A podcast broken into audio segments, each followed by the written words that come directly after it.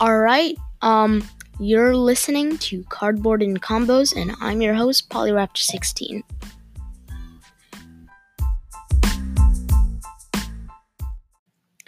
All right, I'm back, Polyraptor16, and you're listening to um, Cardboard and Combos.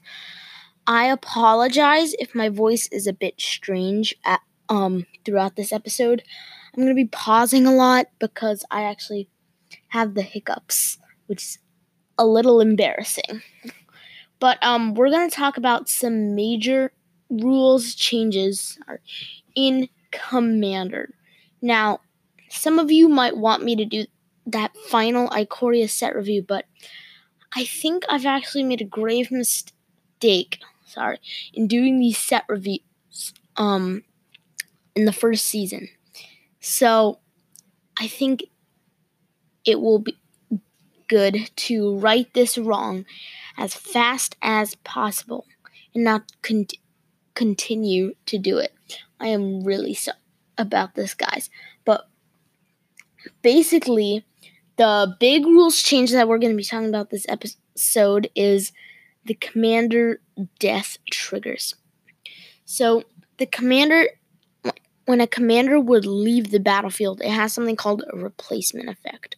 So, if it would go to your hand, your library, or your graveyard, it would instead go to your go to the command zone.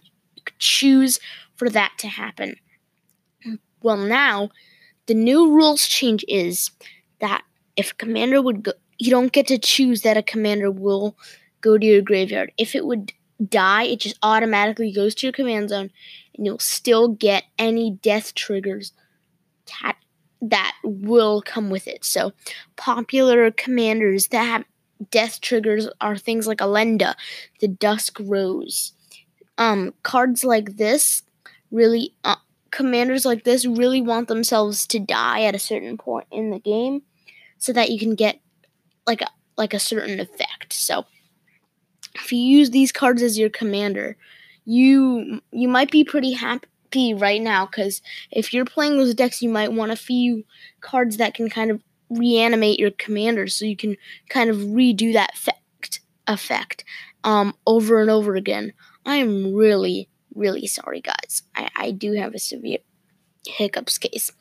Anyway, but what you can do with this is you want to kind of well what the rules committee was trying to do with this sorry not not what people they're trying to kind of make these commanders a little bit you know more more they're trying to make these commanders a bit more p- powerful right?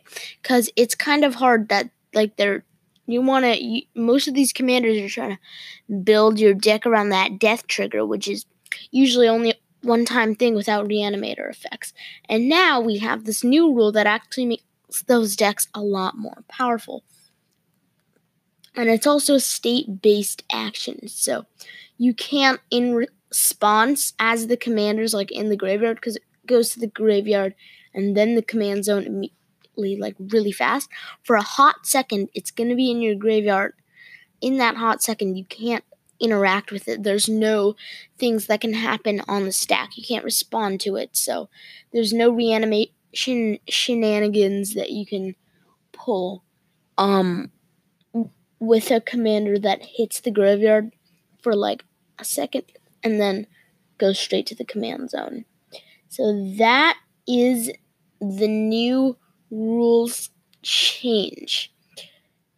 Do I like it or not? I actually like it quite a bit. I think it's really going to help out a whole lot of commanders that kind of really want to die, and a lot of those decks aren't as powerful as they could be because that trigger is only a one time thing, and then suddenly you're desperate for a reanimation effect. Uh, Otherwise, you just kind of run out of gas. And I've seen that happen to players who play commanders like Elenda, like Elenda of the Dusk Rose, and then they get they get a little, you know, they get kind of bored.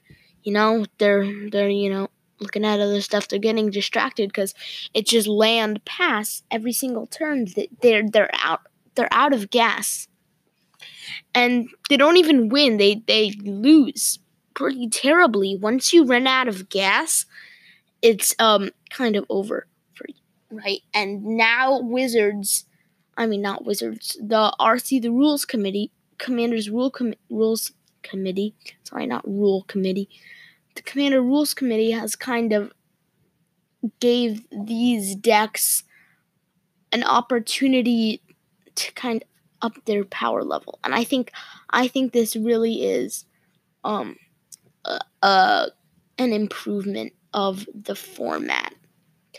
All right, this was a short episode since I do have the hiccups, but I will see you on the next one.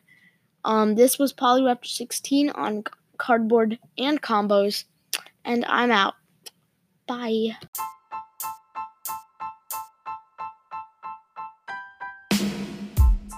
This episode is brought to you by Poly Studios. For recommendations, requests, questions, or comments, go to anchor.fm slash cardboard and combos. Thank you for your support.